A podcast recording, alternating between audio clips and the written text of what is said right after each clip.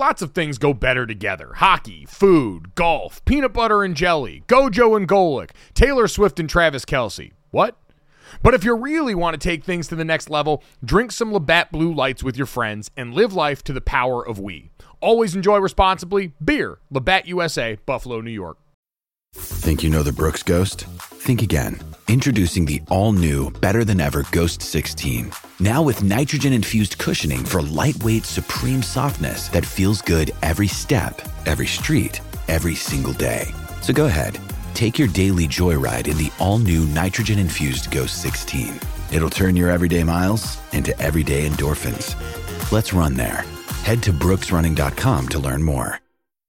Mother's Day is around the corner. Find the perfect gift for the mom in your life with a stunning piece of jewelry from Blue Nile. From timeless pearls to dazzling gemstones, Blue Nile has something she'll adore. Need it fast? Most items can ship overnight. Plus, enjoy guaranteed free shipping and returns. Don't miss our special Mother's Day deals. Save big on the season's most beautiful trends. For a limited time, get up to 50% off by going to BlueNile.com. That's BlueNile.com. Another day is here, and you're ready for it. What to wear? Check. Breakfast, lunch, and dinner? Check. Planning for what's next and how to save for it? That's where Bank of America can help. For your financial to-dos, Bank of America has experts ready to help get you closer to your goals. Get started at one of our local financial centers or 24/7 in our mobile banking app. Find a location near you at bankofamerica.com/talktous. What would you like the power to do? Mobile banking requires downloading the app and is only available for select devices. Message and data rates may apply. Bank of America N.A., member FDIC. It's a beautiful morning. I think I'll move out that road. What's up, everybody? Welcome to Gojo with Mike Golic Jr. That is me. Not with me, as always, super producer Brandon Newman, still off finishing up his duties as an officiant for a wedding over the weekend. We're excited to have him back tomorrow and hear all about that. But with me, as sometimes, my father, Mike Golic Sr., co-host of Golic and Smetty. Dad, what's going on? I am doing well, my son. I am doing just fine. All right, guys, let's talk about Jägermeister. They could have written a totally normal ad here, like a really classic ad. They could have talked about their history, the 56 botanicals. It could have been all salesy and cutesy, but they know you don't care. Jägermeister doesn't want to be like all those other ads you've seen and heard. They just wanted to say two things. Jägermeister is great, but everyone has been drinking it wrong. Damn, that's cold. Drinking it wrong? All right, if that's the case, how should we be drinking it? They are so glad you asked, and so am I, Dad. I'm here to help you. Ice cold is the answer, at 0 degrees Fahrenheit to be exact. Ice cold shots of Jägermeister. That's it. That's all they want to tell you. So, wherever you are, if you're hanging out with friends or at the bar, call the shots. Cheers with ice cold shots of Jägermeister. Damn, that's cold. And remember to check out Jägermeister at www.draftkingsxjagermeister.com. Remember, drink responsibly. Jägermeister liqueur, 35% alcohol by volume, imported by Mast Jägermeister US, White Plains, New York. It's been wild since the Super Bowl ended, not having a game to prepare for. You've had that, I know, since college has ended.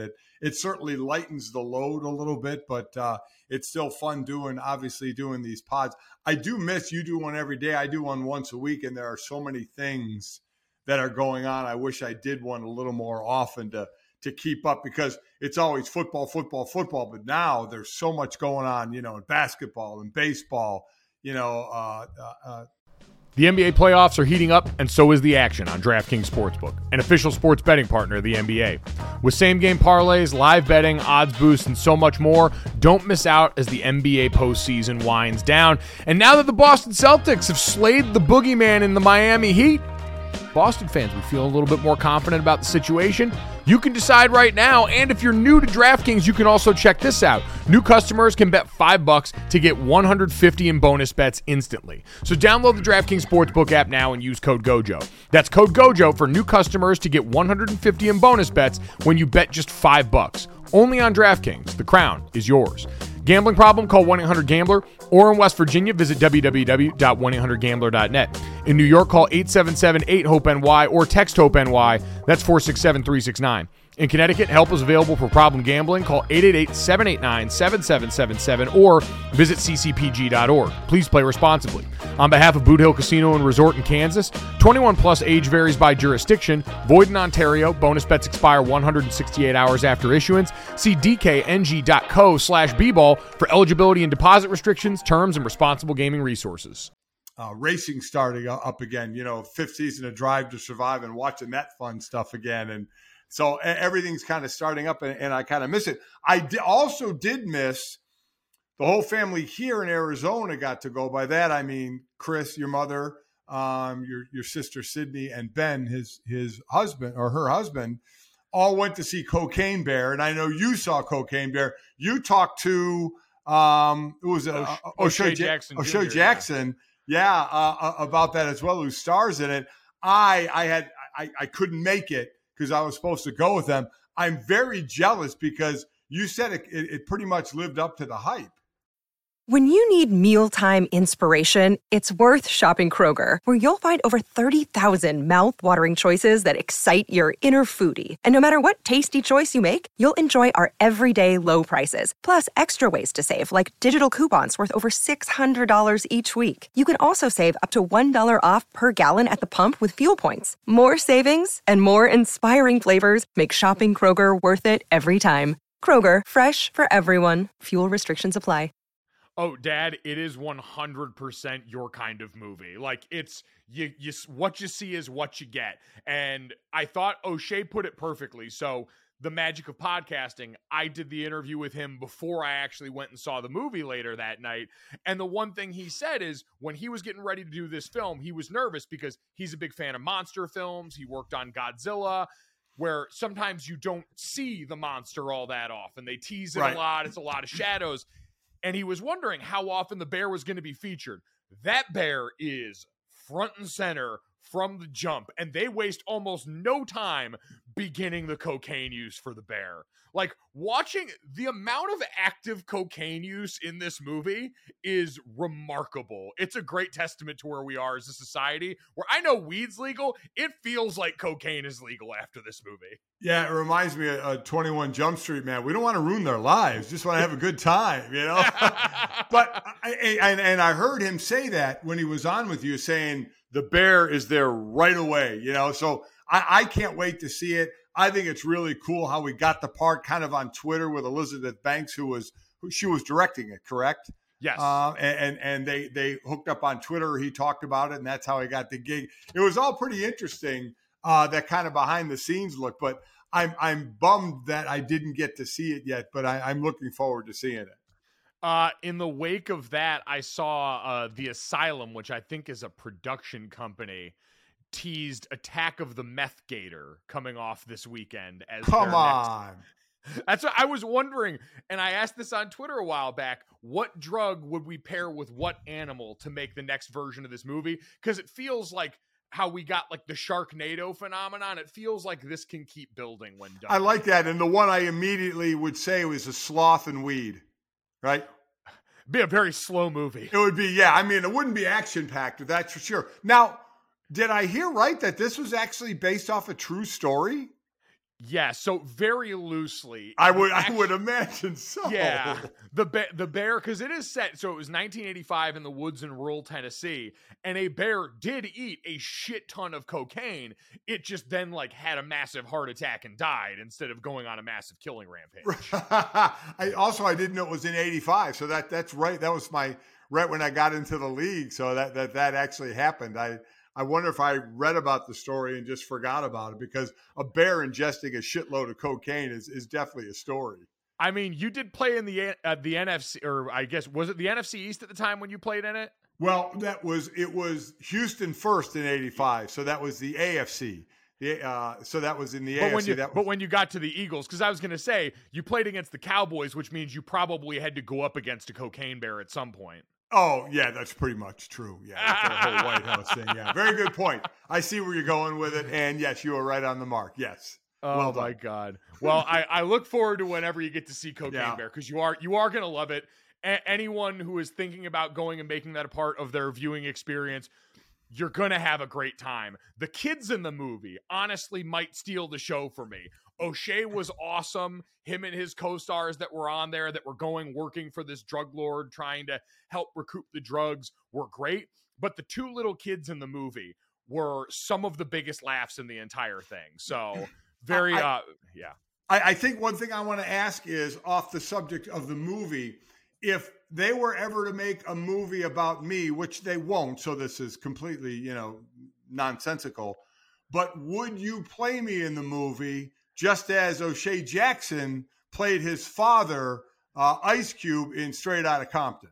Yeah, I mean, I would have to undergo like the work every day in the makeup chair to get me fitted for the hair necessary for the role would be by far the most difficult part. Everything else I could do very well because, like O'Shea with his dad, I have trained my entire life for that role. So I would have the beats down pretty well. It's considered, we just talked about this on the family podcast. Sorry in advance, the Golic family podcast, if you're ever interested in that, about my sister and her husband making dad bingo for when they went out to dinner with you. I said 20 years of sports talk radio in the mornings, you got good bits that are bottled up. Like part of being a dad for as long as you have privately and publicly is you got great bits. So it's easy to tap into all those if I ever had to play you on the silver screen. Yeah, I think you would do well. Outside of, like you said, the hair thing, you'd have to make that look as natural as you could, which would be tough. Yeah, I'd just be trying to keep it at the end. I need to get on that Urlacher program. Yeah, ASAP, how about it? Yeah, it worked well for him. My God.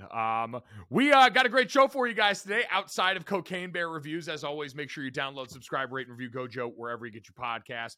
Leave us a 5-star rating, leave us a review, and check us out on the DraftKings YouTube channel under the Gojo of Mike Golic Jr. tab. And Dad, you mentioned it. Coming off football season almost feels more chaotic somehow because it's a bunch of different sports all occupying that space that we just lost.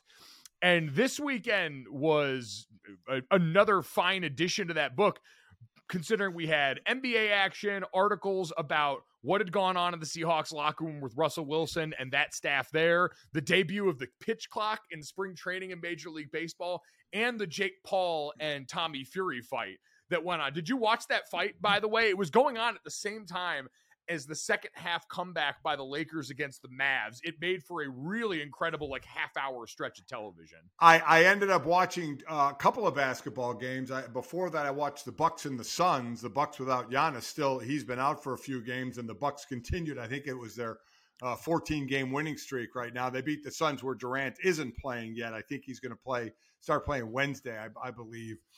So, no, I did not watch Jake Paul and Tommy Fury. Again, it's Tommy Fury. For those who quickly heard the last name of Fury and thought it was Tyson Fury, it was not. It was Tommy Fury. If Tyson Fury was in the ring, Jake Paul wouldn't be on the earth anymore. I did laugh because I didn't realize they were, I think, half brothers. Right, exactly. Because it was like, and not to say, it's sort of weird because I was going to say it's like the movie Twin, where one clearly got a lot of the superior physical traits, but Tommy's cut up. He's got a great physique. He's just not a giant like Tyson Fury. So when you saw Tyson wearing the loudest shirt combination I've ever seen at the side of the ring and then in the crowd, you saw the disparity there. You're like, oh man, someone really got the winning end of the gene pool here, but Tommy is built pretty well, so I can't knock him too much. Tommy's built very well. Tyson is not built very well, but I would never step in the ring with him because dude is 6'9" and just got an unbelievable reach and is just, I would think, has one draw in his career and all wins. I mean,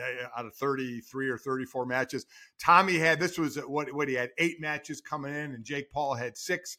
So there was a few interesting things here. Split decision, as we saw. But to answer your question, no, I didn't watch it. But nowadays, you can see so much of it after, and read about it and such. And split decision, and Jake Paul even knocked Fury down in the 8th round, though he got it really quickly on it. And so he won the split decision. And it was Jake Paul's first loss. He was actually somewhat humble after it, which is shocking for him.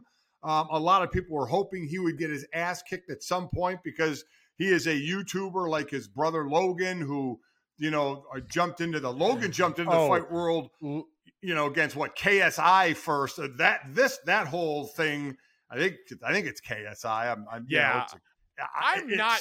This is where I am the most like you. Once we got to TikTok and YouTubers becoming the famous people, yeah, I got a little bit lost in all this. So yeah, you put me onto the KSI thing. I do remember that Logan was getting into the fight stuff. Logan also popped off when he was interviewed in between rounds during this fight and called the entire Fury family a bunch of bitches and called them out. Like,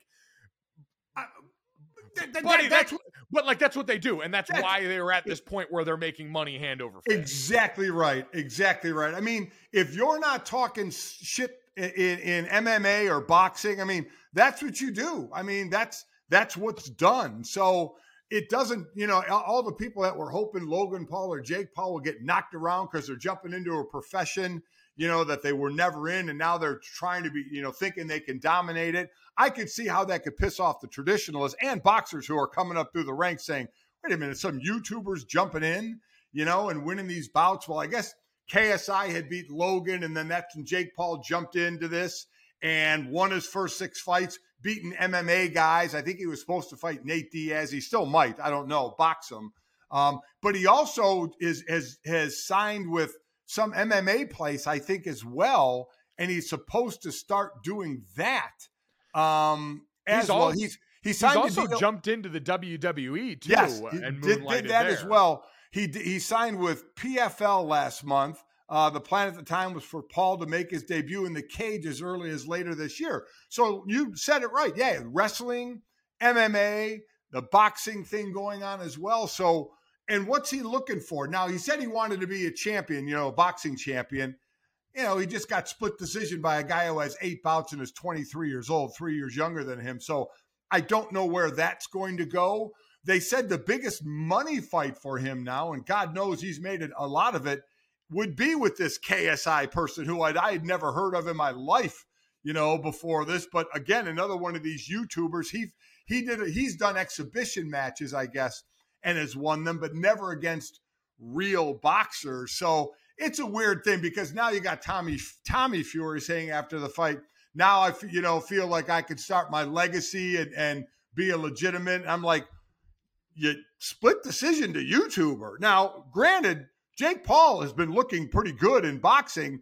And in all honesty, if you sit here and say you got a guy, a YouTuber who has not been doing this, winning 6 matches against MMA guys, and you got a guy who's really in the boxing business, who is 8-0 trying to make a name for himself in boxing, I'm going to say Jake Paul probably had a better showing in the fact that he doesn't do this for a living. He just started doing this for a living, and it was a split decision with a real boxer in Tommy Fury. So that was I'm sitting there trying to decide, what am I taking away from this thing? And to Jake Paul, hey, dude, congrats, man. He's got all these irons in the fire, whether it's WWE, whether it's MMA, whether it's still in the boxing ring, fighting actual boxers, or going back and boxing MMA guys like a Nate Diaz. Who knows? But you know what the dude's going to have? He's going to have options, and he's going to continue to make some money.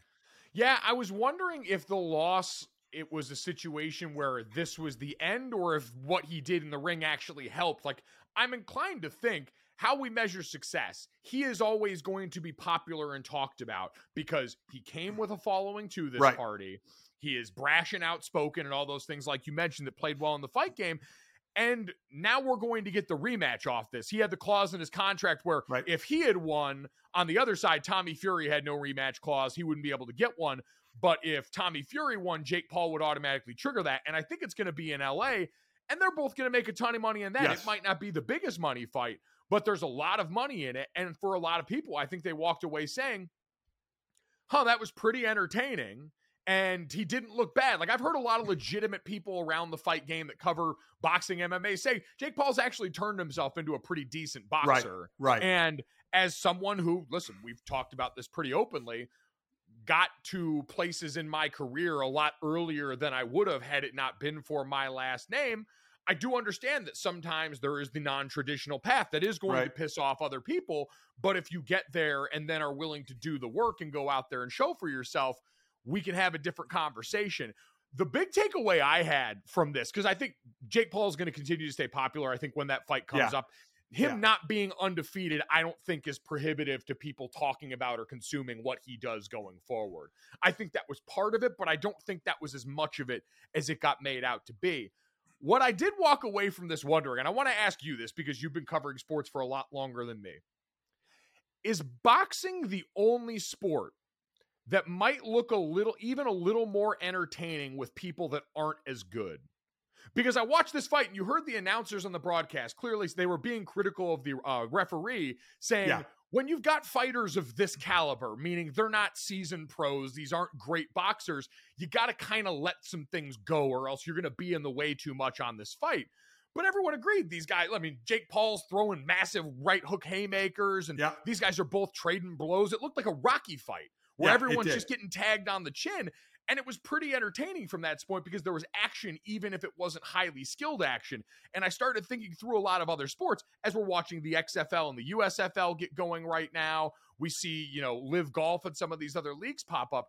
Is boxing the only sport where it's entertaining when the people aren't as good? So I think so. And I'll give you the reasons. I think, you know, you watch a regular boxing match, two guys, unless you're a fan of one of them where you're going to root for them. What do we always say?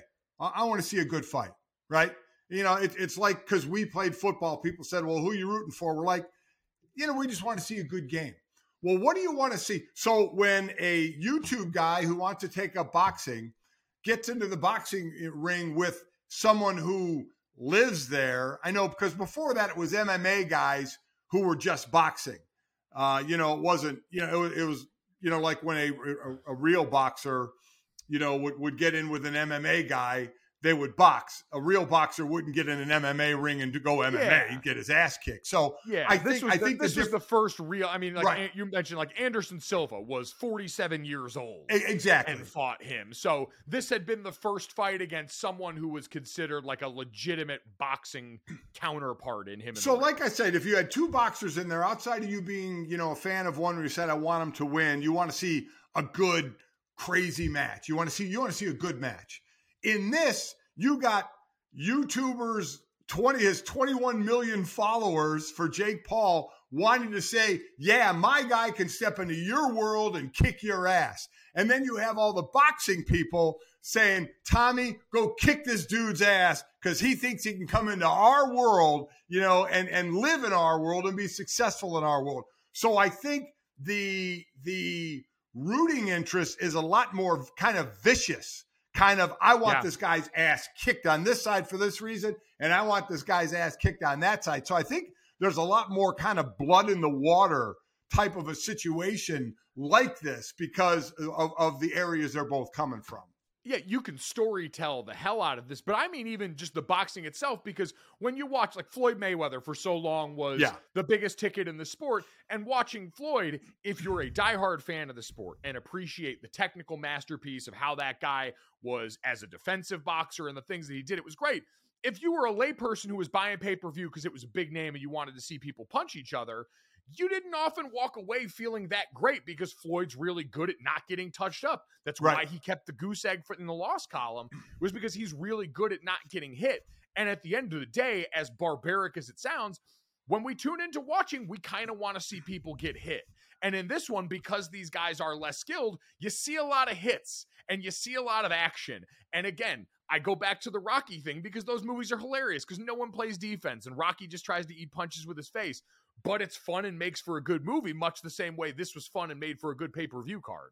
But so going to Floyd Mayweather, it's a good example of when. Remember when he fought Conor McGregor, right? Yeah. I mean, this was like, again, Floyd wasn't going into Conor's world. Conor was coming into Floyd's world, and Conor's world is some boxing. Obviously, you're on the ground, you grapple as well. They're different.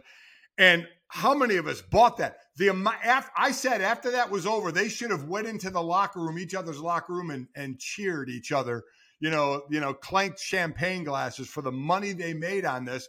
And what happened after that? What was one of the first things I know we all talked about after the fight was, if they have a rematch, there is no way on God's green earth I'm paying $1 for it because it sucked. Because Floyd is a defensive guy. He does not get touched up. And Conor is not a boxer. You know, so while it was going longer and longer, it was just like, the fuck are we watching? You know, we paid money for this, you know, so you wanted to see something spectacular. And as soon as it ended, I know everybody started talking about a rematch and going, are you kidding me? There is no way I would pay for a rematch of that. Right, which is the total opposite of this. I got done with that, and when Jake Paul was in the ring and says, yeah, I want to do this and run this back, my thought is, I'll absolutely watch this next time. So let me ask you this, though. Here's where I think that could bite him in the ass, because he's trying to be a legitimate boxer, right? Yeah. So if he goes in against Tommy Fury again, 23 years old, who is now 8-0, not in his boxing career has not been long, and if Jake Paul loses to him again, oh yeah, it's over. Well, so should Jake Paul, if you were advising Jake Paul, would you take that fight or would you take the fight with KSI, you know, which is supposed to be this monster money fight, or would you fight Nate Diaz, or would you start your MMA career that he's supposed to be doing later this year? Because I do think the one thing that could end the true boxing for him is to get back in the ring with Tommy Fury and lose again. Yeah, but it's also like when we talk about in the college football playoff where if you lose to a team early and then play them in your conference championship and win, it kind of erases that. And so if you're Jake Paul, it's also the greatest antidote you have if you want to be considered and taken seriously. And I'm sure at this point, like, he seems to actually buy into the fact that he's doing this and believe that he can win. And Right. So if you combine all those things together, him fighting Tommy Fury again and winning would, I think, put him back on the trajectory that he was looking for. And you heard him after he said, I appreciate the Stugatz was strong in Jake Paul after this fight because he pulled the LeBron James bigger than basketball. You know, I've already been a winner in life in so many ways, like this, that, and the third. He also pulled, I got sick multiple times in this camp. Yeah. I had an arm injury. Well, you could do without that, man. It was just the Stugatz leaked out of him as soon as that fight ended. And so if those things are true and he feels like he could come back and do better, right, then I think him winning that fight, in addition to another monster payday, that fight being in LA, I think if boxing is the place he wants to keep ascending, that would be a way to kind of cancel out what I don't think was too much of a blowback because of how close this fight was. Oh, I agree with that. And to your point, see, I guess that's what you know, listen, we don't know the guy at all. I don't know what he wants. He says he wants to be a boxer. He wants to be a world champ. Is he saying that to say I'm really invested in this? Now we lost this fight. Is he still? But if that's what he wants to do, then he absolutely does the rematch. He absolutely tries to get back on that hamster wheel in the boxing ring. I would agree with that because you sit there and look at the fight. Again, it was a split decision. He threw about half as many punches as Fury did, 302 to 157, but he landed a higher percentage of them. He threw jabs. He threw less than half the jabs that Fury threw, but he connected on a higher percentage of them. He just didn't. You saw him in the rounds, the ones I kind of watched the highlight and what I was reading about it. He would occasionally throw that punch, where Fury was throwing more punches. Obviously, if you just look at the punch stat, you could see that. So, but he got a split decision out of it. So I agree with. If he in his mind says, I want to be a boxer, I want to win a world championship, then he absolutely should take the rematch here and try and get that win and then keep going. Yeah, because I think he'd still be able to make money down the road if he eventually wants to fight other YouTubers, if he eventually wants to get into other stuff. It's going to be there because, again, he's got the following to where other people see green when they look at Jake Paul's name. The people that make decisions about these things just see money and a following and a personality that they can work with. That's why he's got all these opportunities. So that was one piece of the weekend, a very compelling piece of the weekend. It was happening at the same time as what was going on in Dallas with the Lakers, who I feel bad because talking about the Lakers feels kind of wrong considering they are in 13th place in the Western Conference. And it's the LeBron factor where we're just going and trying to say, how can we get him into the postseason? Is there a way when this happens? And after the other day watching that game against Dallas, you can kind of suppose that it just does feel bad on the same weekend where, as you pointed out, the Bucks won their 14th straight game, even without Giannis in the lineup.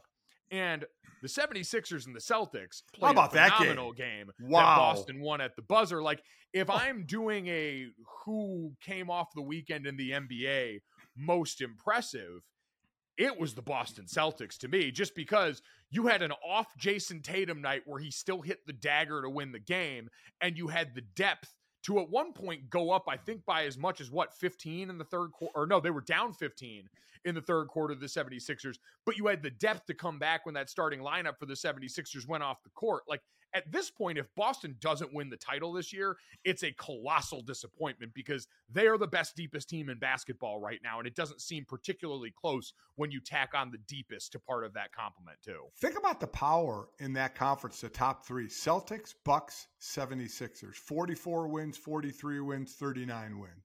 I mean, that is – and then it's Cleveland after that, Brooklyn and the Knicks. And in the West, Denver, Memphis – and Sacramento. Sacramento, I mean, we've seen the Nuggets up there with Jokic and what he's done and winning MVPs and such.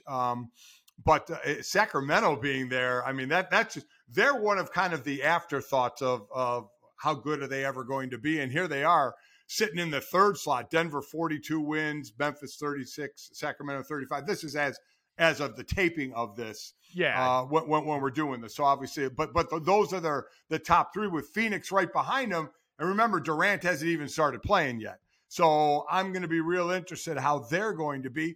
But the thing with the Lakers, Mike, I think it's just like, what were we doing after the Super Bowl? After we lauded Kansas City for winning and talked about, you know, where it went wrong for Philadelphia, and then they lose both their coordinators as head coaches. Then the biggest team everybody talks about is the Dallas Cowboys. This happens all the time, right? You talk about the Yankees, you talk about the Cowboys, you talk about any team LeBron is on. I mean, that's kind of they're the headline things when you're doing national talk. You talk about the big names, right? And that's why I think it's cool. I love seeing Denver, Memphis, Sacramento. I'd love to see one of those teams take it all the way, you know, to the finals, you know, because there's Golden State sitting there in the, you know, as of now in the 9 slot dealing with injuries, Draymond Green with his knee, you know, messing up again on him. So it's teams, you know, aren't normally seeing in the finals, especially out of the West, that you may get, you know, where I think the East is just stacked. Yeah, it's a huge disparity. It's kind of like the NFC and AFC conversation that went on in the NFL this year, where you had the AFC that was just this glut of talented teams, and then the NFC, which was searching for someone to step up to the plate alongside Philadelphia and for so much of the season, the 49ers. So I'd agree. I think the Eastern Conference is going to be a blast. And still with that, it seems like it should be Boston's to lose, despite the fact that Joe Mazzulla took over at the beginning of the season after everything that went on with Ime Udoka. There was every reason for that to take a step back, and it hasn't happened.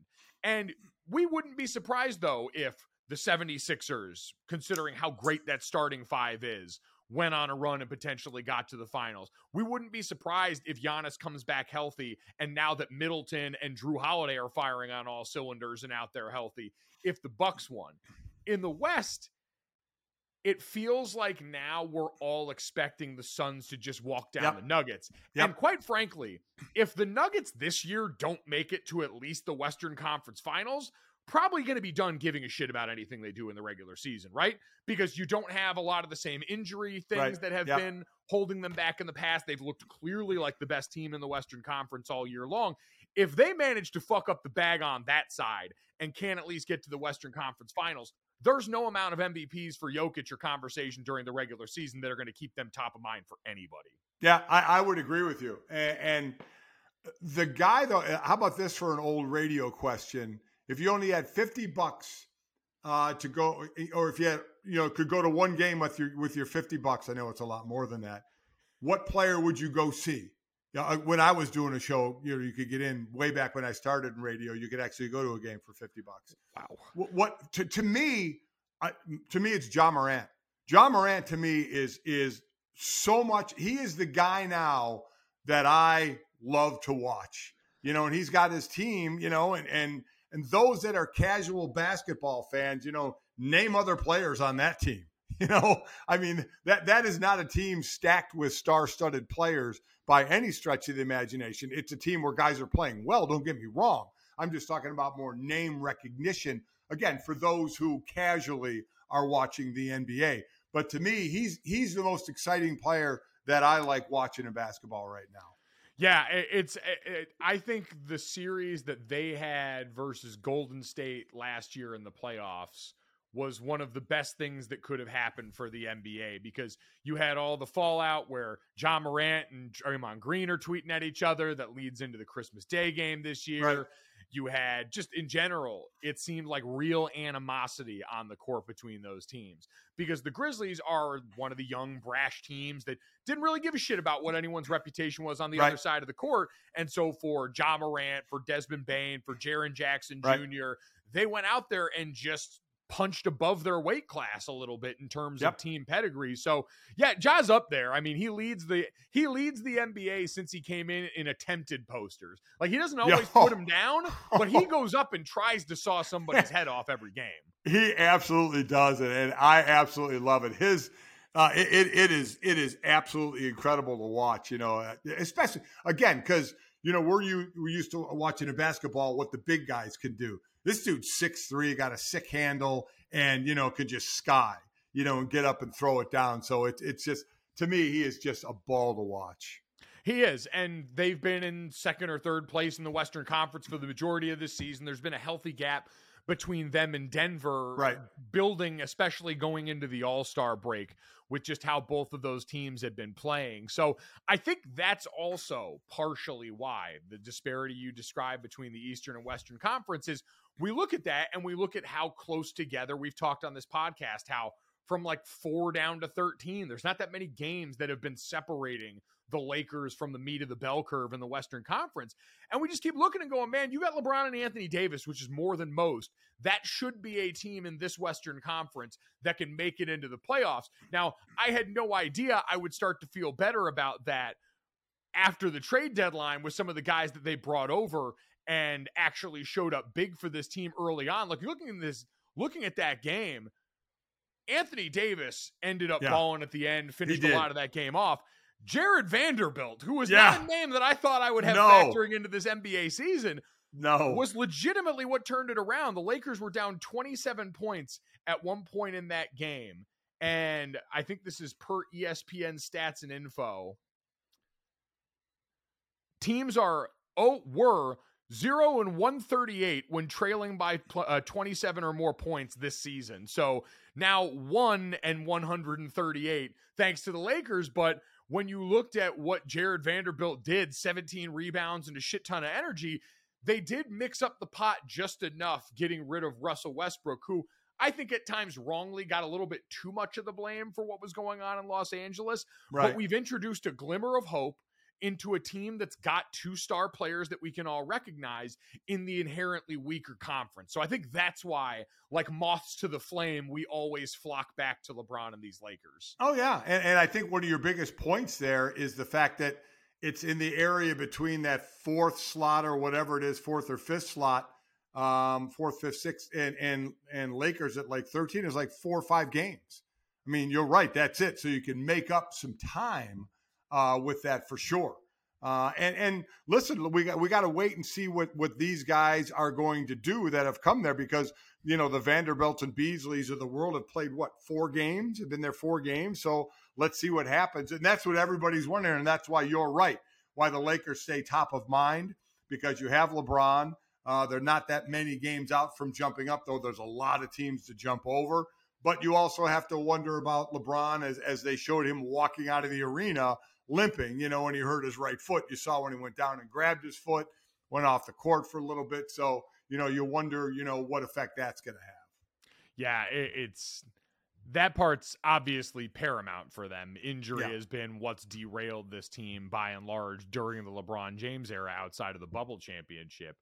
And just looking it up now, between the fourth-place Suns, who now everyone has pegged as the favorites to win the West because Kevin Durant's getting ready to come there, and the 13th-place Lakers, is, I believe, 3.5 games.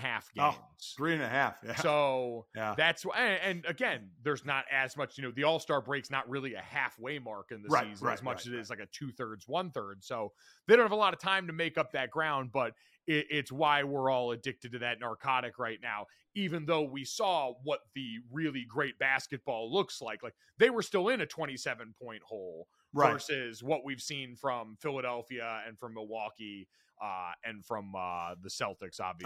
Oh, at the those time. Again, I can't. I'm with you. I can't tell what Drew Holiday has done since Giannis has been out. I mean, dude has just taken over. So they are those three teams, man. It's a shame only one can come out of there because they're pretty damn good. It is. So NBA hitting its crescendo. Dad, I want to talk about something that's just getting to its beginning right now and usually doesn't dominate conversation in this way. Major League Baseball's got spring training getting started, and this pitch clock has everybody talking about this league at a time where it normally wouldn't get, I think, this much national attention. Major League Baseball's got a bunch of rule changes going into effect this spring, larger bases, bans on the shift, and a pitch clock among the most notable that are going on. And the pitch clock already saw its biggest effect over the weekend. So in spring training, the Braves and Red Sox were playing, and the game ended on a pitch clock violation. Right. So basically, you've got the pitch clock for the pitchers who have to be on the rubber and ready to go by a certain time. But you also have the batters being held accountable, saying they've got to be in the batter's box and ready to go as the pitcher is ready. Yeah, with 8 seconds to go, the batter has to. I think it's 8 seconds that the batter has to be both feet in the box, looking at the pitcher, ready for the pitch. I believe. Yes. So, and Cal Conley was the one up for the Atlanta Braves. They had just loaded the bases in the 8th inning of a game played on Saturday.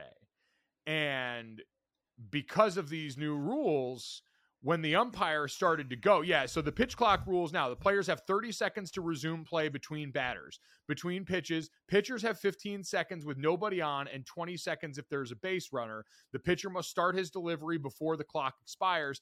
After the pitch, the clock starts when the pitcher has the ball back, and the catcher and the batter are in the circle around home plate, and play is otherwise ready to resume. Now, the interesting part about this, too, was Cal Conley was saying he was kind of glancing down at the catcher like some of these guys would, and said the catcher was looking at some of his signs and wasn't really ready. And that was what he had used to determine if he was ready. So you did have some people wondering, would this be a strategy that people would use, right? Have your catcher not really give the tell of when your pitcher's ready, try and get some of these batters off their mark like that while they're not yet used to paying for this. Because, Dad, this seems like one of the things that's going to take some time to get used to, which is why it's so great that Major League Baseball is getting all these headlines, for the most part, the initial run at them out of the way now in spring training when the games don't matter.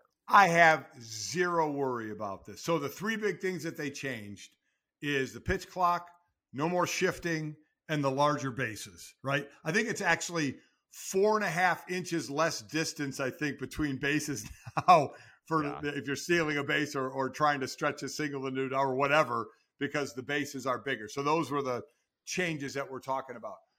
This pitch clock, Mike, I don't worry about it one bit. How many games did we go to when we were living in Connecticut over Duncan Field, right? The minor league game over there. The Yard Goats, yeah. They had a pitch clock going there. Do you know what athletes do? They adapt. I don't care what sport it is. Pick something on the offensive line. I'd pick something on the defensive line that they changed a rule about. Well, they changed rules about how you can hit for DBs in the NFL. Right. And it takes a little while because the way you do it is so ingrained, but then you have to change. And you know what you do? You adjust. Players adjust. Some do it quicker than others, but that's what you have to do. So by the time we get to the regular season, maybe even a little bit into the regular season, they'll adjust. They'll adjust their stances. And look at the biggest difference. You had games in the 3-hour area. The game you're mentioning and the other games, 2 hours and 29 minutes, 2 hours and 32 minutes, 2 hours and 20 some minutes. I mean, that's fantastic because let's be honest. Now, again, I'm sure some of the traditionalists hate it, just like in a lot of sports when you change a rule, they hate it. And they were like, it's supposed to be baseball. There's not supposed to be a clock in baseball, you know, a game clock, let alone a pitch clock. And there isn't a game clock, as we know, but the game moves along. What's the fallout from it? Pitchers have to do it a little quicker. Batters have to do it a little quicker. Pitchers may get their stamina tested a little more because they have to be a little quicker. But this is all stuff that they'll adjust to. It'll feel weird at first, but then they'll adjust to it. You know why? Because they have to, because it's the new rule. It's not going to go backwards, especially when Major League Baseball sees games ending in 2.5 hours as opposed to 3 or over 3 hours. That's huge. We know that's huge for as much as you sit around and you go, my God, it takes forever in between pitch and all that. So I love it. And I think just like in the minor league, the games that we'd go watch, they all have adapted to it already. That pitch clock has been around for a couple of years, if I'm correct, in minor league baseball, right? Yeah, they've been testing it out in the minors for a while. Like they will adjust, absolutely. And like most times in early season baseball, it usually favors pitchers anyway. And for some guys, I saw Max Scherzer giving people absolute hell. Like he's a guy that is going to walk into this and absolutely be in an advantage because of the way he pitches. For some guys, it's going to be a bigger adjustment. But you're right. They will make that switch. If NFL players can figure out which part on the human torso to hit while launching each other full speed at each other across the field, I'm not going to have a lot of sympathy for baseball players here, even if this is technically one of the most difficult things to do in hitting a baseball. The thing with the rules is I think it's less about the total time of the game. Like, obviously, that's a big national thing for us, but I think we kind of get some of these things wrong. The same thing's going on with college football right now. So college football is proposing a number of rule changes about the pace of play there, eliminating the stopping of the clock after first downs, basically until after the after first downs, like the NFL does. Trying to change some other rules like that with, you know, going out of bounds and when that stops the clock, trying to make it a little bit more similar to the NFL. Right. But as people have pointed out, college football games are largely long because there's a shit ton of commercials. Right. And most college football fans are saying, we don't necessarily need shorter games. We want more of the action. And I think with all of these changes to rules for Major League Baseball, there is potential to do that, right? Because you've banned the shifts, more balls get put in play. Because you've got larger bases, maybe you've incentivized more steals and more action going on within the body of a play here. The pitch clock, at some point, like you said, we'll see if the advantage tilts in favor more of hitters or of pitchers, as that's a very cerebral matchup. But either way, it all works to try and just get more action into the sport where it felt like between every pitch, you could sit back, check your phone, do any number of other things. Well, listen, if you had a 3-hour game full of more action than a 3-hour game of, oh my God, what are we doing between pitches? I know they probably wouldn't be the same, but that's, you're right. You want action. We're in the microwave society, man. Keep it going. Keep it moving. Give me action. Give me something to watch. You know, when they say the average fan in a baseball ballpark is like 56 years old, that's me. You know, that's my age. Yeah. You know, that needs to start turning over. You know, you want to keep baseball going. You got to get the younger fans involved. You got to get them wanting to sit in a baseball stadium for a game. And they'd much rather sit in there for a little over 2 hours or 2 hours and 20 minutes than 3 hours and 10 minutes or 3 hours. And to your point, they want to see action.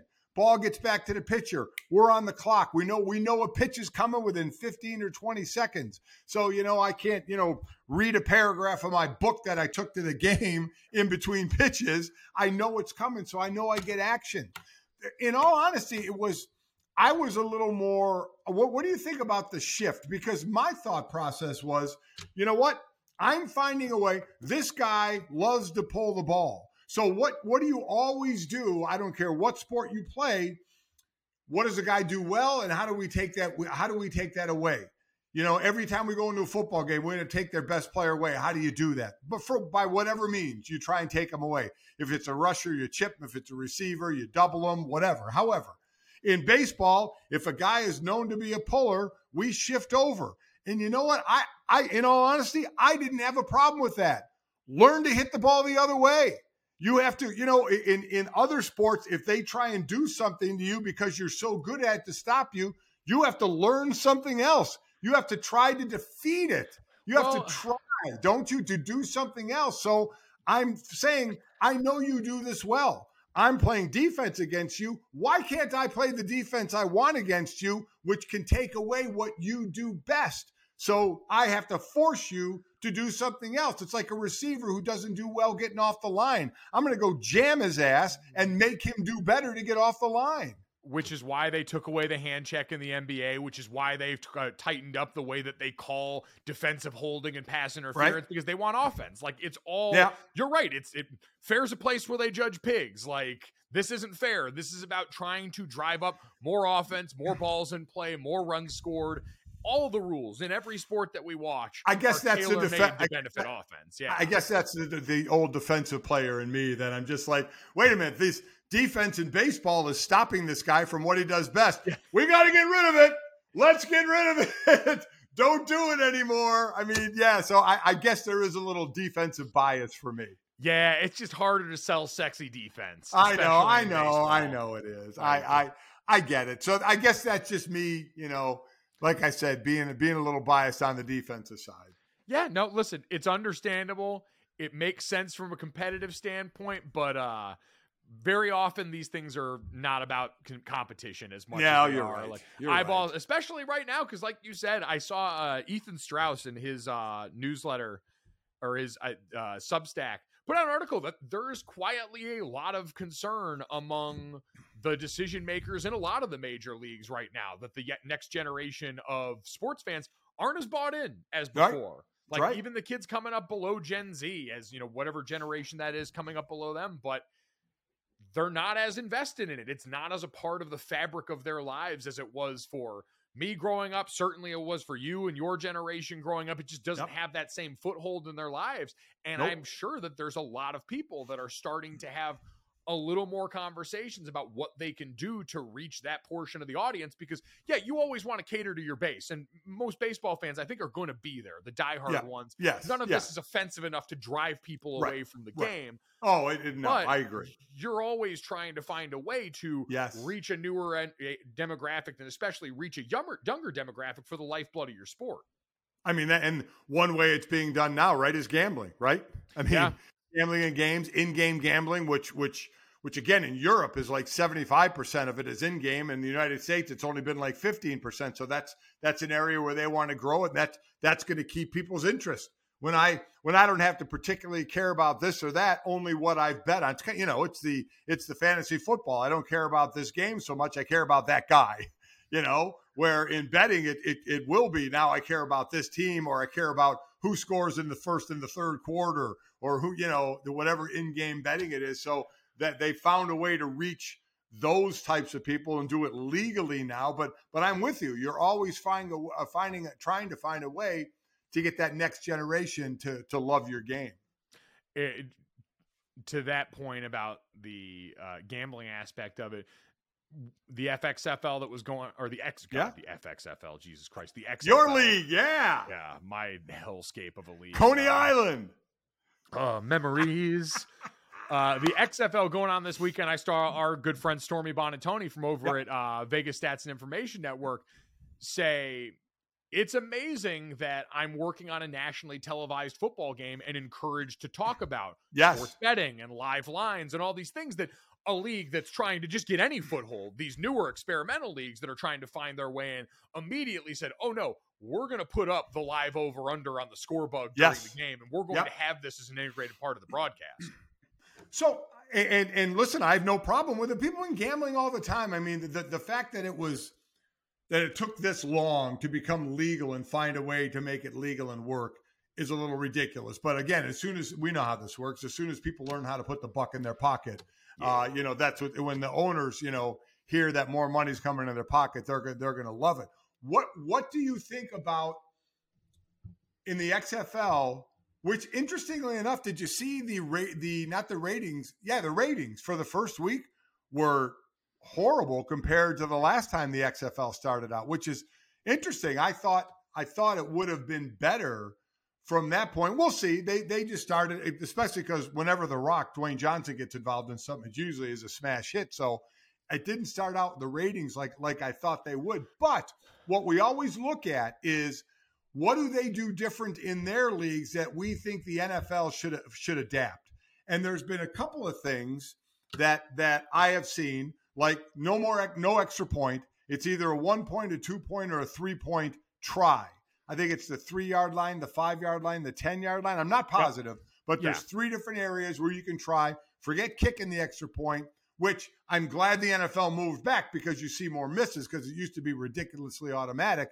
So do you take away the kicker, not field goals, just the extra point, and do that? And the other, did you see what they do on kickoffs now? Yeah. I mean, that was wild. You may be able to explain that better than I can. Yeah, essentially the kickoff, all of the people that would be blocking or covering on a kickoff and kickoff return are now moved within like 5 or 10 yards of each other further down the field, and they have to wait till a certain point before they can begin releasing and chasing after the ball. They have to wait till the guy actually catches the ball. They're actually encouraging kickoff returns, but they're also encouraging the fact that the the team isn't running at full speed where you get those hits that can cause concussions. Yeah, because we've seen over the years a lot of the big hits like that and injuries take place on special teams plays. And so they've done that. I saw kicking the football out of bounds, to the conversation about incentivizing returns. Kicking the football out of bounds now only gets you up to the 35 instead of the 40. So it took a little bit of heat off that to try and get you to put the ball in play some here. That's a thing that I think eventually is going to come into the NFL, as safety is going to continue being part of the conversation at the forefront. That, again, I think younger fans even more so care about a lot there. But between how they do going for it instead of an onside kick, you get a 4th and 15 back up. 4th and 15, right. More action gives you the possibility for miraculous comebacks like you saw on that first weekend. I'm not surprised their ratings are worse pre-pandemic and post. It's a different world in sports watching. And that was true. Yeah. Getting an opportunity before the pandemic when people were still give me as much all the time as possible. And I think in general, we've seen outside of the NFL, the attention everywhere is a little bit more spread out. So yeah.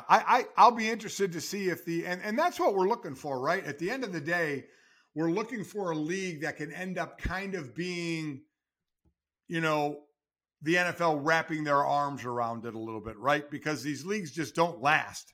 And the only league that did really was when NFL funded the NFL Europe, right? Which lasted from years before they stopped. So that's what I've always been interested in, because I love when these new leagues come out, because, you were part of this. I mean, you were right on that borderline, of making a team and not making a team. And the more chance you get in other leagues to play and continue to play and show what you can do and get on tape and get another chance to get on a roster, I think it's fantastic for these guys, because all the other sports have the minor leagues. And I guess the NFL considers college football the minor leagues. But yeah. I would love there to be a league that does well enough in the spring that the NFL kind of embraces and ends up working with.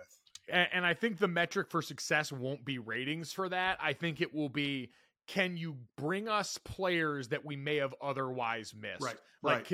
When we see a lot of these guys, like what happened with Kevontae Turpin from the Dallas Cowboys. Right. When you see guys make their way from these leagues to Sundays, and you get more stories like that of, oh, this guy balled out on the Defenders and now he's playing for the Washington Commanders and doing really well. Do you show yourself useful in that way? And then do you become a league that can kind of test drive some of the things the NFL might be interested in rule wise? And if you can show them enough utility there, then it becomes easier, like you said, to have Papa NFL wrap their arms around you and say, okay, Dwayne, you can stop lighting money on fire, because we know you got to have like 3 years worth of cash to burn. Yeah. And that was what Vince McMahon said about the XFL before the pandemic was, I'm prepared to lose money for like 3 years on this, knowing we got to kind of prove the concept here. It's going to be the same way. So I would expect The Rock to make the Tooth Fairy 2 and another Jumanji movie and probably get back at WrestleMania and do a bunch of these things, because he is going to need to recoup some funds. Yeah, he's going to. He's a cash machine. Sell a little more tequila, whatever. But I love the thought process, and I love his approach as a guy who tried to make it in the NFL and didn't, and the number 54 you know, with 53 guys on a roster, and he was always number 54. I do love the approach, and he's a likable guy. So, but whether it's that league, whether it's the USFL, that'll be, I think they'll be starting up pretty soon as well. Yeah. I don't care. I hope they both survive. I just love players having the opportunity, A, to continue playing the game they love, if that's all they want to do it for, or B, try to continue to get taped to show the next league and maybe get a chance. The Rock did prove that no matter how much money, fame, success, and likability you have, it's impossible to look cool as an adult wearing a tech fit jersey without pads. Isn't that the truth? He did, when he did that introduction that first weekend, I saw that and I said, oh, okay, he is mortal. Like, there's something that he can't overcome, and it's that look. That dude, I don't think owns a loose shirt. Everything he does is a tight shirt. How does that happen? And I don't imagine he was happy about it either, because listen, when you got a body like that, you either never wear a shirt or always wear a skin tight shirt, which is what he does. So to have that thing with the shoulders puffed out, I mean, he was wearing the jersey that would go over pads. They don't look good worn like that. This is the case where you need the looser jersey that he's just going to look jacked wearing because he's the Rock. So that was either he didn't have people in his circle to tell him, no, this is a bad idea, or somebody doesn't have a job now in wardrobe. Exactly right. Somewhere in between those two things. He's like Shooter McGavin. He's like Shooter McGavin. 5-iron, huh? Yeah, you're fired. Speaking of people trying to get people fired. There you go. Segue. Nailed it. Ready for that one. Like you talked about, not doing live radio anymore. I was sitting around listening to ESPN 710 LA out here, listening to George Sedano and the guys in the afternoon, talking about Friday afternoon, that Russell Wilson article from The Athletic. Kalen Kaler and a couple other reporters over there did a deep dive piece about how Russell Wilson reportedly tried to get Pete Carroll and their GM, John Schneider, fired before he was ultimately traded from the Seattle Seahawks, and then went on to document how inside the Broncos building, you had the office that was up on the coach's floor there, the meetings that he was holding on Tuesdays for players, and just in general, the idea that Russ had a little bit too much control. And the quarterback coach he had that could be in the facility. Right. Jake Heaps, his longtime quarterback coach, his nutritionist, he had convinced George Payton, the GM, and the rest of the Denver brass, I need to have all this stuff in here. And then he wasn't good at football, and so all of that went south. I mean, the part about him trying to get Pete and John fired wasn't really as surprising as it was embarrassing, because the Seahawks clearly heard that and were like, oh no, we'd rather get rid of you. And then they looked right on the back end. Like, that's just a tough own now on the other side for Russ. So I guess I would ask, do you believe it? I mean, again, as Russ, obviously Russ denied it.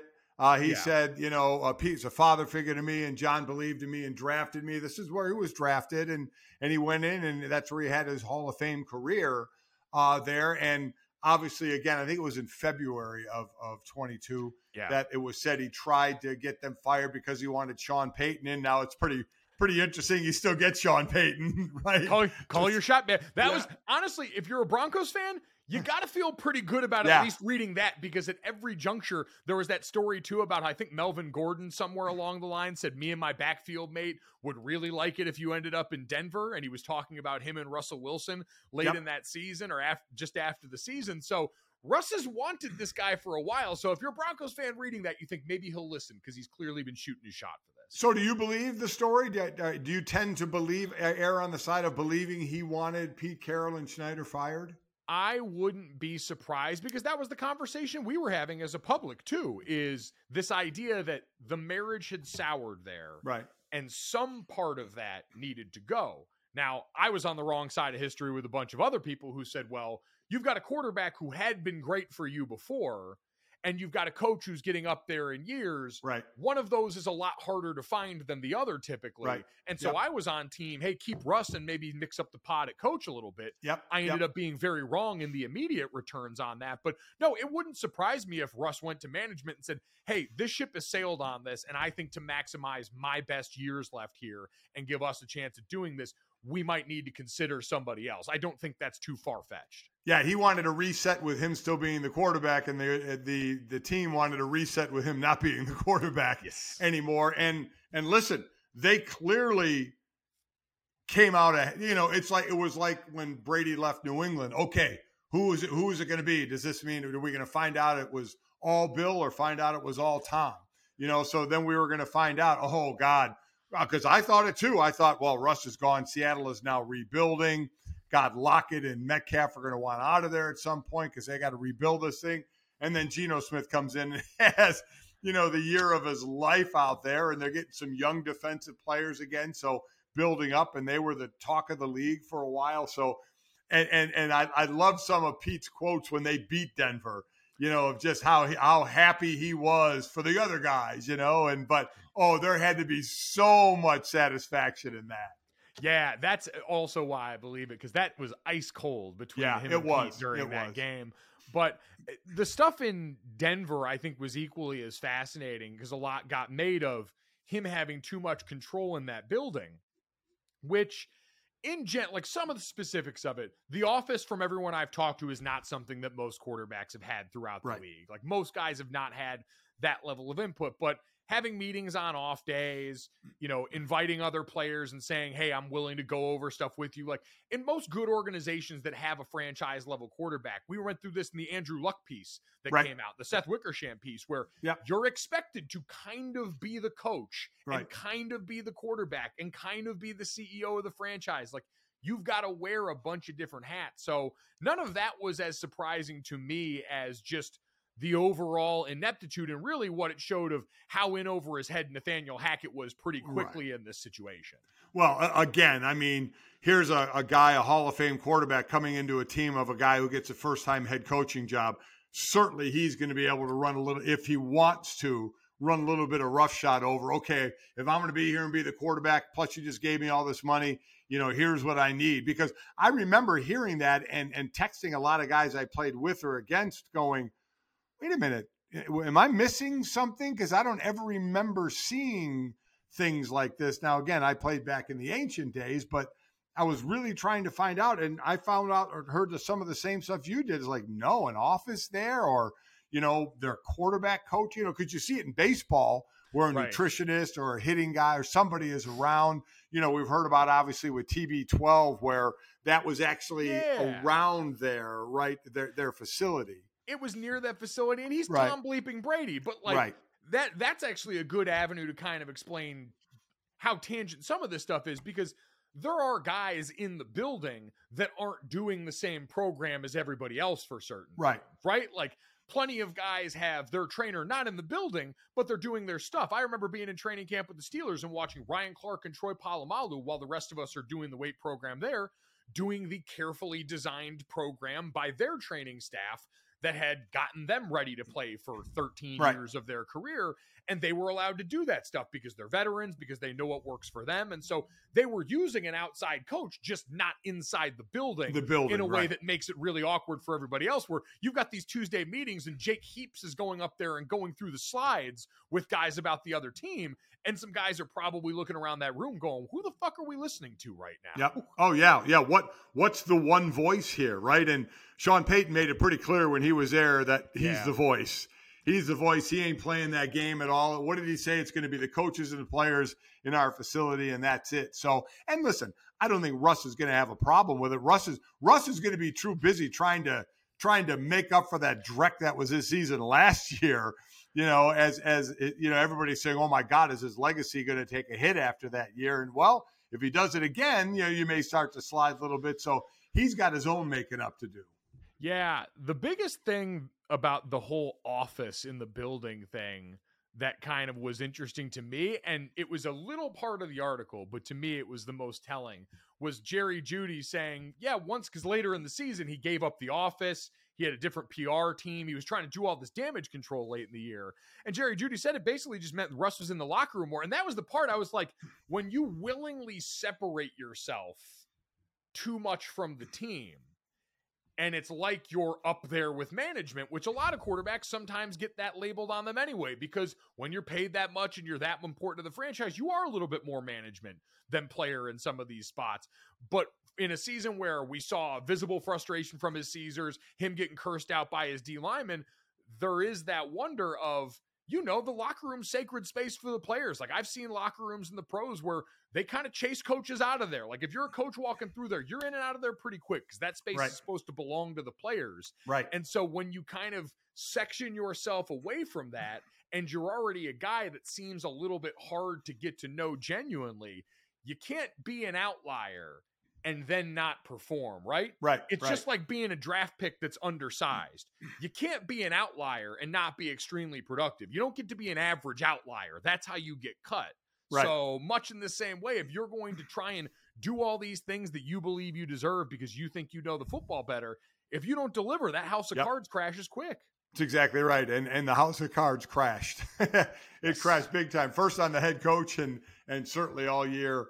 On Russell Wilson as well. So we'll see. We'll see what Sean Payton can bring into an organization that has basically the richest owners in all the land now, the billions and billions that they're worth. So we'll see what happens. I'll be interested in that. There's something else I wanted to ask you. I know we this kind of just came out, and I was wondering what your thoughts were about Byron Jones from UConn. Yeah. You know, and with the Miami Dolphins now, the cornerback. Remember, he had over 11-foot broad jump where all of a sudden everybody was losing their mind at the combine. And, and he signed he was a first round pick of the Cowboys, signed a $82 million deal in 2020 with Miami. Right. And he could be like an $18 million cap hit, but the Dolphins might cut him and they can save money. Basically, he said much has changed in 8 years. Today, and he's coming off an Achilles injury that he had. Yeah, he he quote tweeted ESPN or SportsCenter had tweeted out a flashback to his combine performance with all of those numbers. So this is where those comments from him are in response to. He said, "Today I can't run or jump because of my injury sustained playing this game. Do not take the pills they give you. Do not take the injections they give you. If you absolutely must, consult an outside doctor to learn the long-term implications." So I read that, and listen, everybody is allowed to manage themselves the way they feel is right. There was a guy in the league playing when I was playing. I mean, he would basically take an aspirin, and that would be it. He wouldn't take an injection, a pain, nothing. Wouldn't even think about it. And it certainly was his choice. And, you know, Byron saying that, I understand it because there's damage to his body. So I understand him feeling that way. And by the way, you're allowed to get second opinions all the time, A, on your injuries, or B, you can consult other doctors to find out, you know, what they're giving you and what it does to you. You're allowed to do that as an NFL player. You don't have to take the pills and you don't have to take the injections. And him saying not to do that, he has every right and every opinion to do it. I was a player. I took every pill they gave me. I took every injection that they gave me because that was my choice and I wanted to do it. And, you know, anybody who's played for any amount of time, you know, even if it's just through college or even into the league, you're going to give parts of your body to the game. That's just, you know, what's going to happen. It's not a matter of if you get hurt, it's when you get hurt. You know it's coming. The longer you play, you know it's going to be something. It's just a matter of how damaging it can be. And I was one of those. And I remember people would ask, don't you care about what you're going to be like at 50? I said, I care about Sunday, and that's it. And it was interesting when you and Jake started playing because people would then ask me, because I was very open about this when I was doing, you know, radio at ESPN. First with Tony Bruno, who I started with because I had just finished playing and I would talk about my days. And then with Greeny, I was very open about they gave me something, I took it so I could play. And then you guys came along and you guys started to play the game. And people asked me, what if coaches want to give your kids that stuff? And I don't mean in grade school or high school. I mean in college. Yeah, in college. You know, I'm talking about when we're at the big boy table, okay, in college, and then on and into the NFL. They said, what would you say? I would say, listen, especially, you know, because we were talking at this time about college, you have to kind of know how you feel about your body, and you have to make that decision. All I can tell you is what I did and why I did it, but it doesn't mean because I did it, you had to do it. I said I would let them make the decision. I would tell them that I did it. I have the normal injuries other people had, may have to get a knee replaced or a shoulder replaced like many other thousands of players. I'm not debilitated in any other way. So it didn't affect me the way Byron is saying it affected him. And again, every single player is different. So this isn't a bang on him at all. This is just his opinion on how he went about it. I'm just saying how I went about it. But it did get more real when I was asked about you guys, because I didn't give a shit about doing it to myself, but now it's my kids out there. But I was still, okay, you kind of have to decide for yourself, talk to the doctor, ask questions if that's what you want to do, or just take it if that's what you want to do. You have to make that decision on your body. And I wonder how much you were ever put in that position. Well, the thing with Ed that I said this to someone the other day, like I was one, like I took pains, like I had a lot of guys that had surgeries that I knew in college. And so there were times where like just sitting around, like we just take painkillers for shits. Like we were not smart.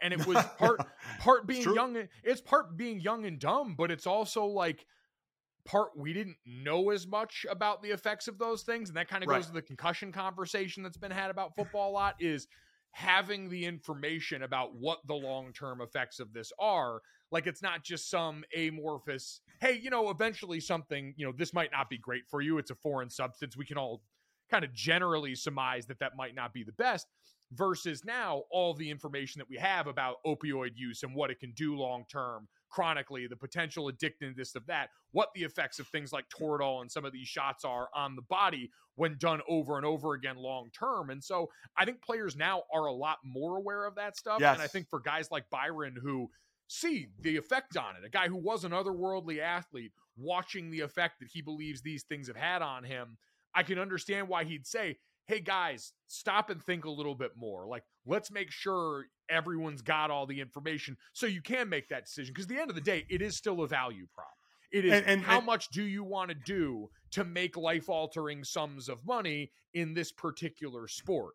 And that's why the conversation about medicinal marijuana and all these other pain management things have become a topic of conversation for a lot of former players. Well, and I want to get to that, but because what's the question always asked is, would you do it again? Yeah. Would you, and 90 to 99% of the time, the player's going to say, yes, I would do it again to be out there and play. But the biggest thing you said, and you're correct, is information. Because that was different. We didn't have all the information then. We just took it to play. Now, if I played in this generation, would that have changed? I don't know, because I would have been raised in this generation to think more. And we also have more understanding. I had guys that got addicted to the opioids. We took Toradol shots before every game until they finally said, okay, you know what, this may not be good for us. And they stopped it. We could get any painkiller we wanted in a fucking candy dish or whatever you want to call it. But they learned, okay, we have to stop doing that a little bit. But guys still made choices if they were hurt to seek that stuff out to play. This is what aggravates me a little more today is we have more information.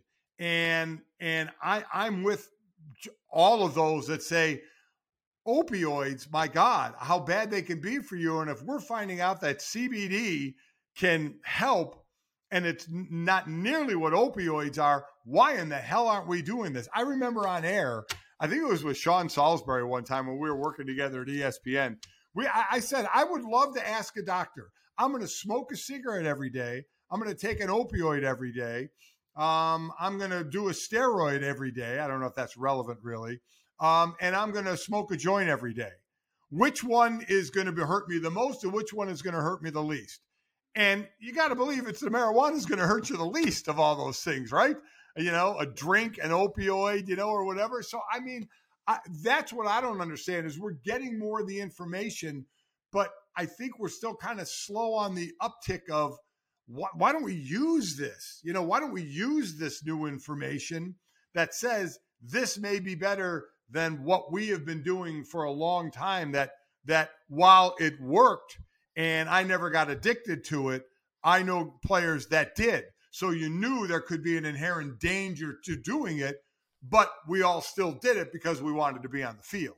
Yeah, I think change is slow in the NFL for a lot of reasons. And one that's interesting to me, I saw Bomani Jones talk about this on his show Game Theory on HBO, how the NFL has given like $250 million towards the Inspire Change initiative that gives to a lot of like very progressive groups dealing with, you know, charities around prison reform and different things to help minority communities that they do not publicize at all the same way that they publicize, you know, the Salute to Service games or the breast cancer awareness games. And Bomani's thing he posited was that's done to kind of appease the more conservative older fans of the NFL that are the meat of the base. I do wonder if there's still some of that stigma for some of what the NFL considers its main base around marijuana versus taking pills, which has just been a part of this process for so long. It's just been seen as the norm in this versus something that's different, that's having a stigma removed for a lot of people. But again, who the NFL chooses to do things publicly and privately for is, I think, an interesting conversation that Bo started on that show and could have something to do with it. I mean, stigma is one thing. Science is another. I mean, you know, if you can see something can have a good effect on your body and not a bad long-term effect. I mean, my God. And I want to quickly say, I'm not sitting here saying I took any pill I could or any shot I could. And I'm saying Byron saying, don't do that. I'm not trying to say, oh my God, I was a tough player. I came from a tough era. That's not what I'm saying. I'm telling you the absolute truth. I took it because I was scared to death to come off the field. It wasn't so I could be on the field and be this tough macho football player. It was so I could be on the field and not come off the field. You know exactly what I'm saying, Mike, because if you come off the field, you don't know what the fuck you're getting back on the field. So that was the reason I did it. It wasn't this macho thing. And I'm not saying, or a toughness thing, and I'm saying Byron is not because he's saying, don't do the pills and don't do the shots. That's not what I'm saying at all. I did mine out of fear of having to come off the field and maybe not being able to get back on the field again. Yeah, it's all about what your motivator is, right? And for most guys, it's that, I mean, it's the thing we hear all the time.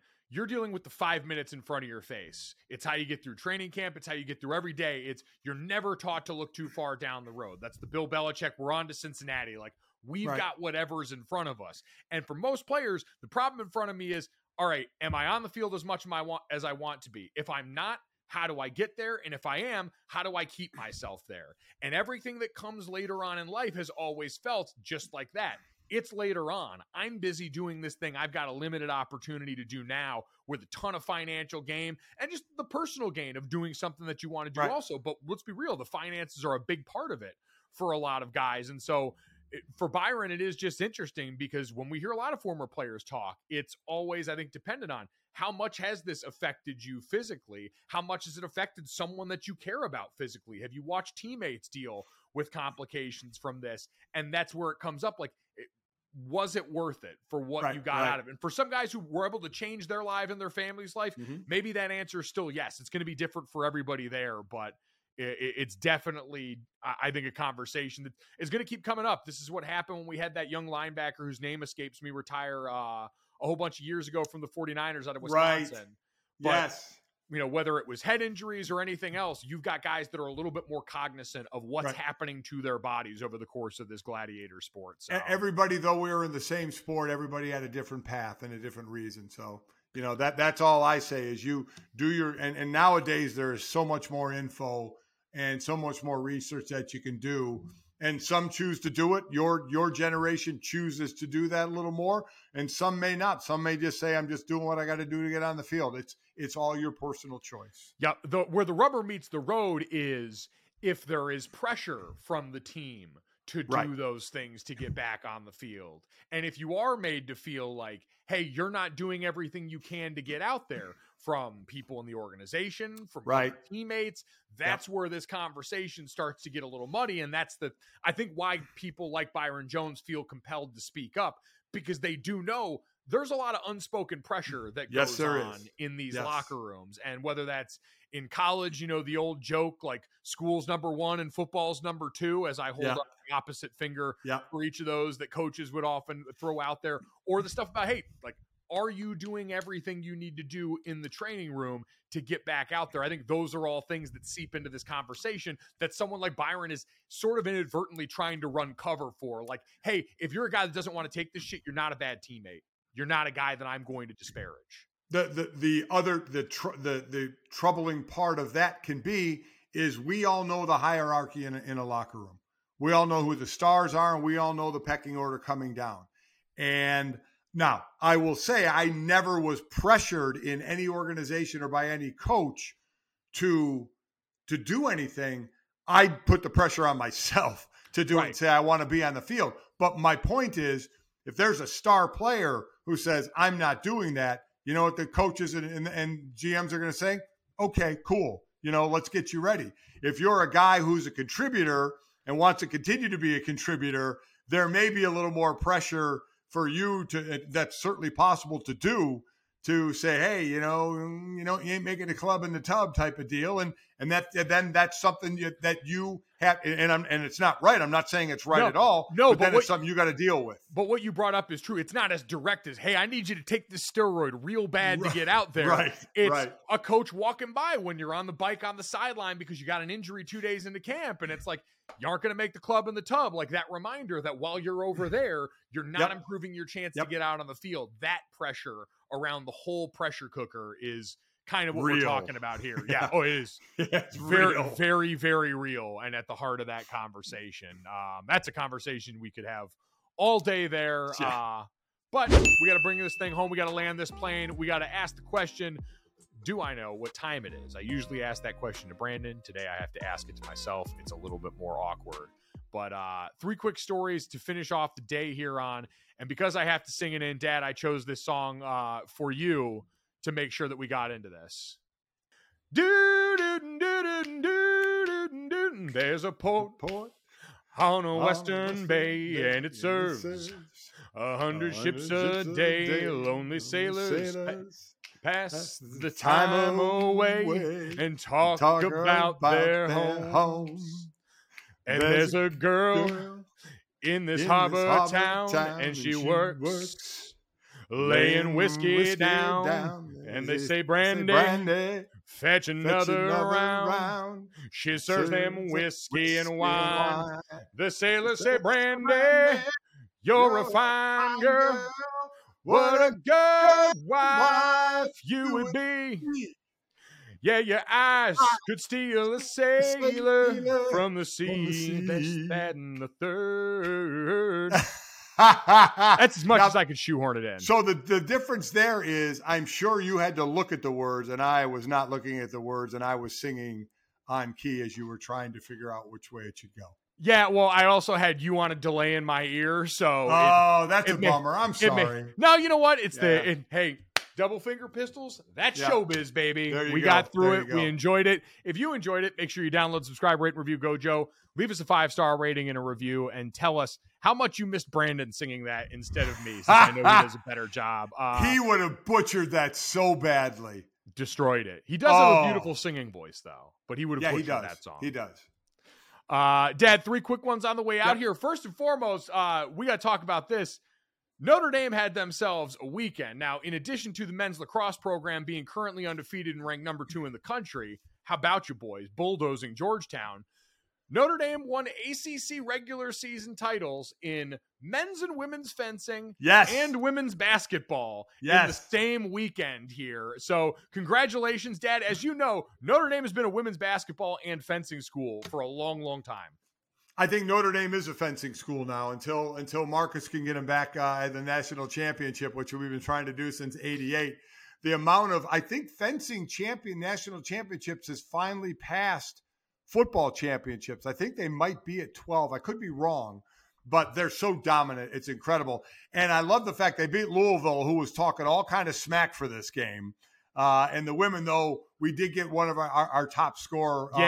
Miles Olivia Miles left with a knee injury during this game.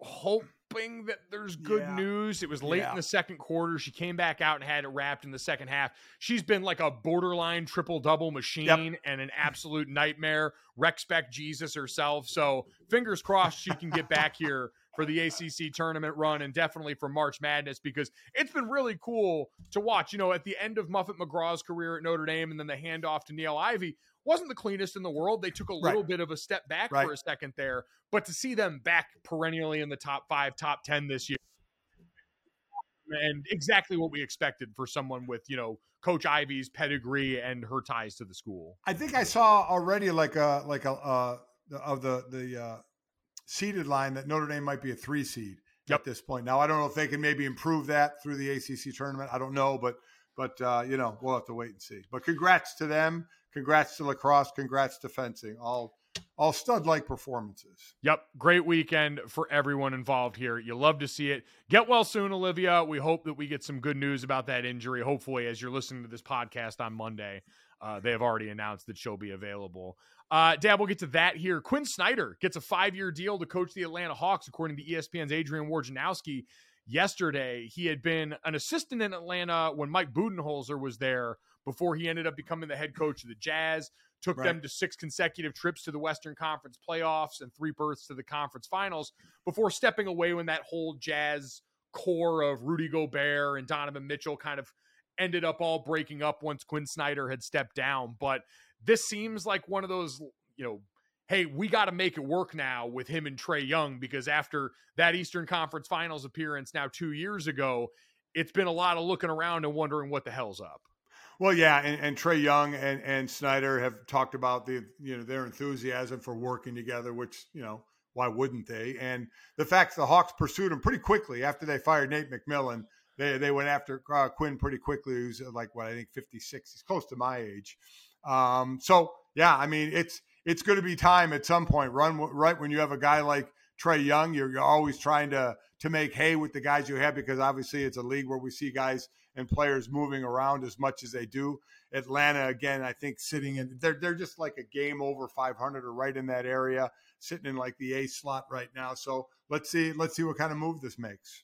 Yeah, and listen, the last time the Hawks installed an interim head coach was Nate McMillan in the middle of the season, and that's when they ended up going to that Eastern Conference final run. So could be predictive there, but like you said, you know, Donovan Mitchell has sung Quinn Snyder's praises. I think he was talking to Trae Young after they played the other day against Cleveland about how much that guy helped his career. And so here's hoping, because having Trae Young be an exciting sort of, you know, not villain, but embrace kind of being the heel was very fun for a little guy to be a part of that. So we'll see what happens in Atlanta.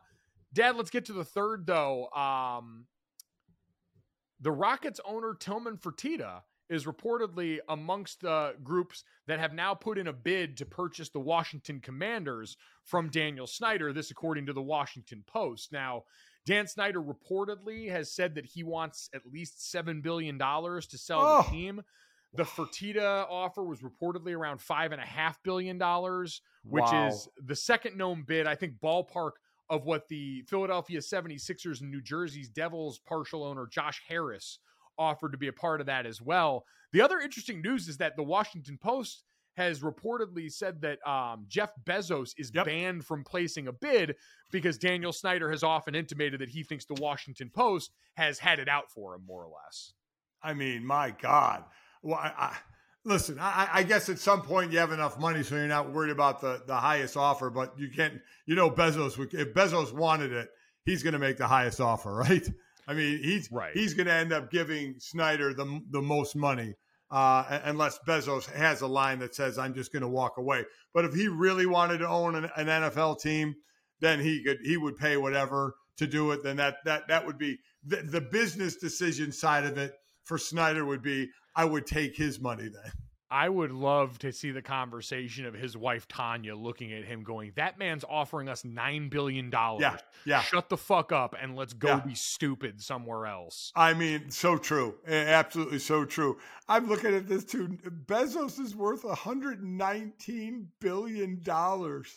It's crazy. And he's the third richest. third richest person according to Forbes. Yeah, Tillman Fertitta bought the Rockets in 2017 for $2.2 billion and has an estimated worth of net worth of $8.1 billion. And he is an absolute out-and-out poor compared to Jeff Bezos. $8.1 billion is laying around in one of Bezos' Amazon distribution centers on the floors.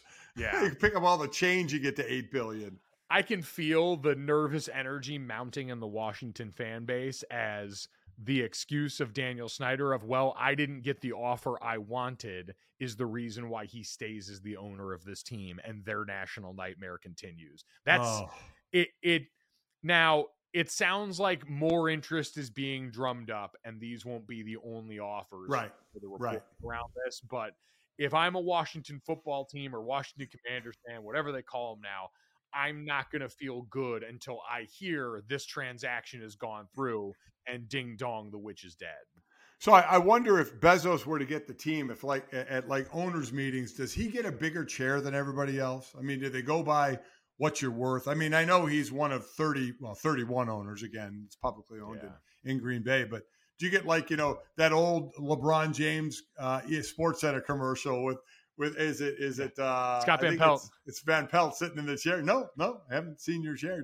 Does he get a chair, big chair like that? Because when you're worth $119 billion. Yeah. How do you get to talk to Jerry Jones when you're worth that much money is what it comes down to. So true. That would be fascinating and worth the price of admission in and of itself here.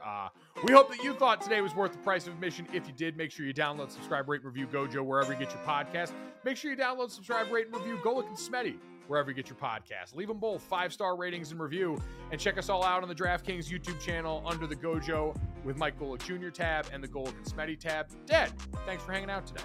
Hey, I enjoyed it, son, very, very much. I'm waiting for the check in the mail. Keep on waiting. We'll talk to you guys tomorrow. Boom. Money in the bank.